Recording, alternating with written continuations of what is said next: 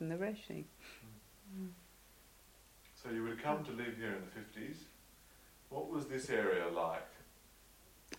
Well, um, over there opposite me was all was bush, where the th- three houses opposite are, and um, but there were houses all houses all the way up here, and but except that they ha- half of them have gone now, and they're all big two-story ones there, and uh, I knew all my neighbours.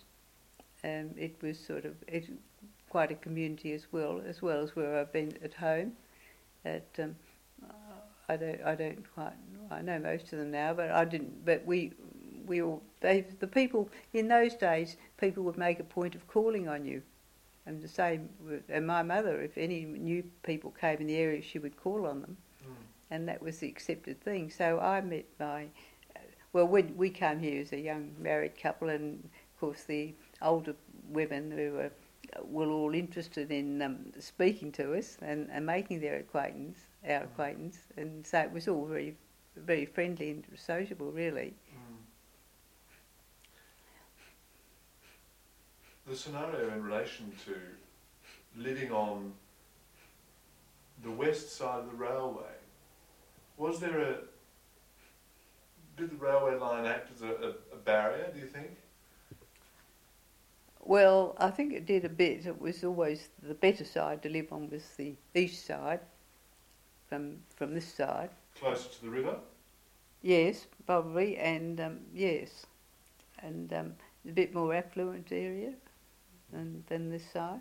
Well, how are the different areas seen? You mentioned um, Grant Street, you mentioned Claremont. How are the different suburbs seen? Cottesloe, Peppermint Grove, Mosman Park, Claremont. Well, Mosman Park was always working class area, mostly, and um, if that's what you're thinking of. And Cottesloe was just a mixture. It certainly wasn't the sort of elite position that it has now. It was just an ordinary area to live. Convenient because it was near the train line, and, and the first houses in these streets were always down that way, and uh, the last or, or near the beach. And this middle part where we are was um, this well, this house was new when we came in 1952, and this part was uh, Bill Rosser, a local builder. He owned quite a lot of the land, and he built some of these houses and and sold them to people. But this was the last part to be settled because people were either near the railway line because so they could travel to work, or, or near the beach. Well, They people talk of being between the river and the sea, and this a great place to live in that respect because they're, they're of the location. Yes, but just between Marmion and um, Broome Street was the last part, the least desired area because it was further from transport or the Mm. beach. What of we have Allen Park not that far away from Mm. here? What of other areas of recreation within the area that you can recall? Uh, well, I can't. Well, I can't recall anything any much different because I say this wasn't my area when I was young. Mm. But um, since we've been here, it all seems to be the same. Allen Park, just not much different.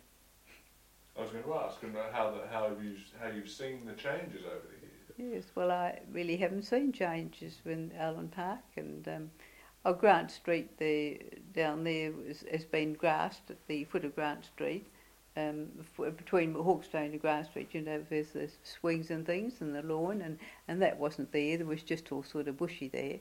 So I mean, they that playground and the and all along there's been sort of lawn and playgrounds for children and things which which wasn't there. But there were always that grass at the top of um, down at the groin. There was always the grass up there, grassy area. A good place to, to bring up a family. I think so. Yeah. Mm.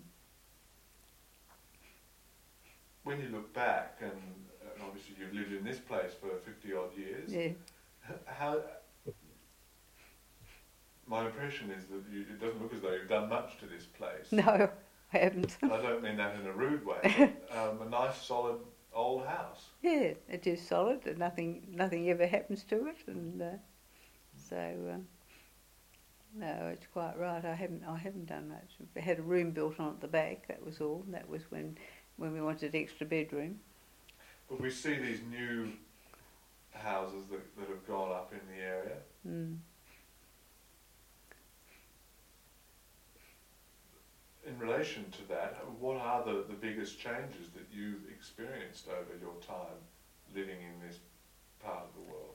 Well, I suppose because the old people mostly died. They were all, all the ones up here were all middle aged when I came here, and the houses have been bought by young families, and the young families are all coming in, and um, people, I suppose men in their, their forties, they're probably fairly fairly affluent people, and um, and then the houses, like the old houses, have gradually been knocked down, and um, the um, these new houses have been built and very close to each other and two story, and, and some of the some of the blocks were fairly wide, and there's two houses where once there was one.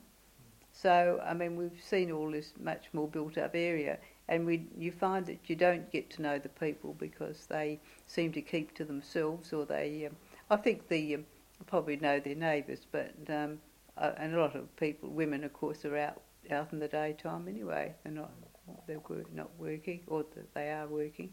So it's it's not the same in the way you don't you don't get to know everyone. Well, unless there's anything else you'd like to talk about, I think we've probably No, reached yeah. the end. Yes. Thank you very much Oh, for all your oh help. well, I. I hope.